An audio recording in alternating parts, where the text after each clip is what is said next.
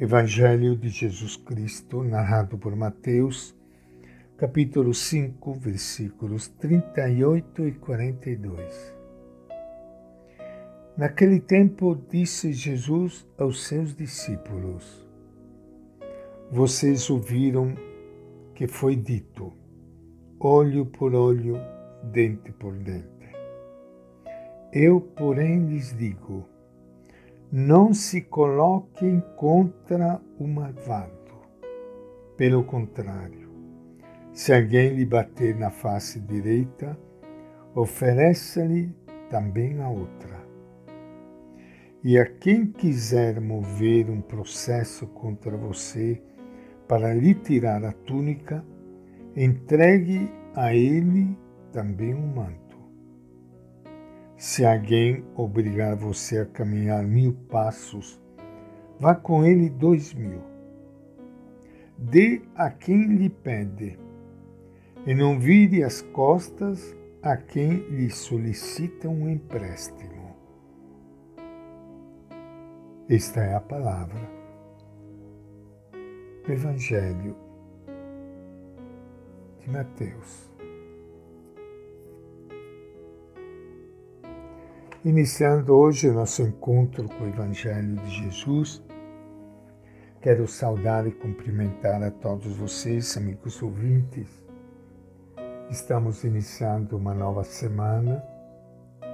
Que Deus abençoe a todos vocês, lhes dê uma semana cheia de paz, com muita força, muita coragem nesse momento difíceis que nós estamos vivendo nesses momentos da cruz, de doença, de sofrimento, de morte. Que Deus seja a nossa força e a nossa luz. Esta luz que nós procuramos encontrar em modo especial todo dia na palavra do Evangelho.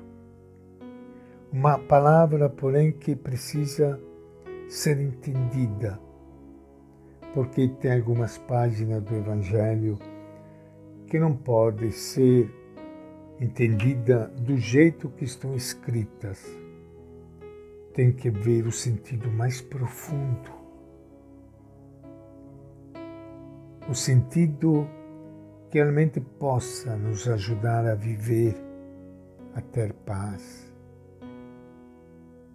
Tem umas expressões muito claras como aquela que acabamos de ler hoje, quando o Evangelho diz: Vocês ouviram que foi dito olho por olho, dente por dente.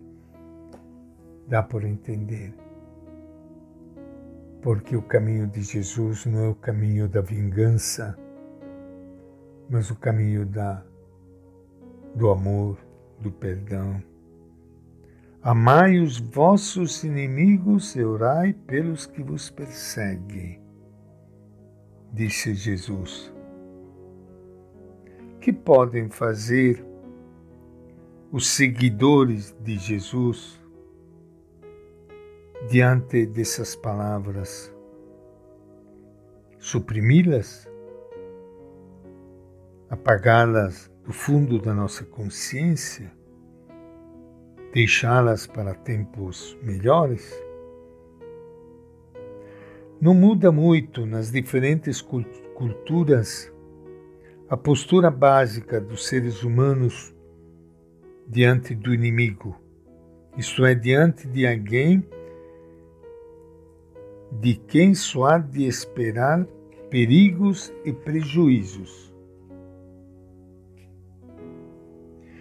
Quando Jesus fala do amor ao inimigo, não está pensando num sentimento de afeto, de carinho para com ele, menos ainda de uma entrega apaixonada, mas de uma relação radicalmente humana, de interesse positivo pela pessoa.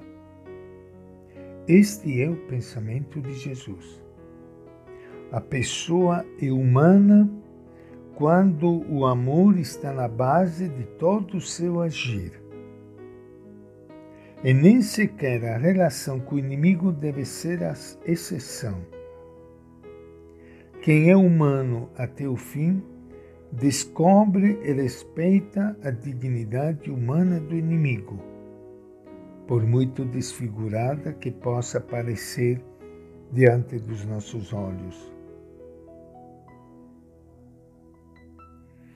Não assume diante dele uma postura excludente de maldição, mas uma atitude positiva de interesse real pelo seu bem.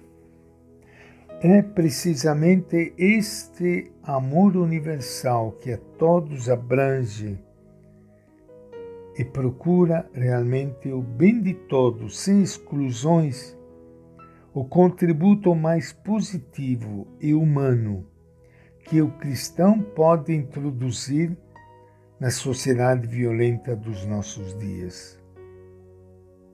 Este amor ao inimigo parece quase impossível no clima de indignação que se vive em certas situações. Só recordar as palavras evangélicas pode até tornar-se irritante.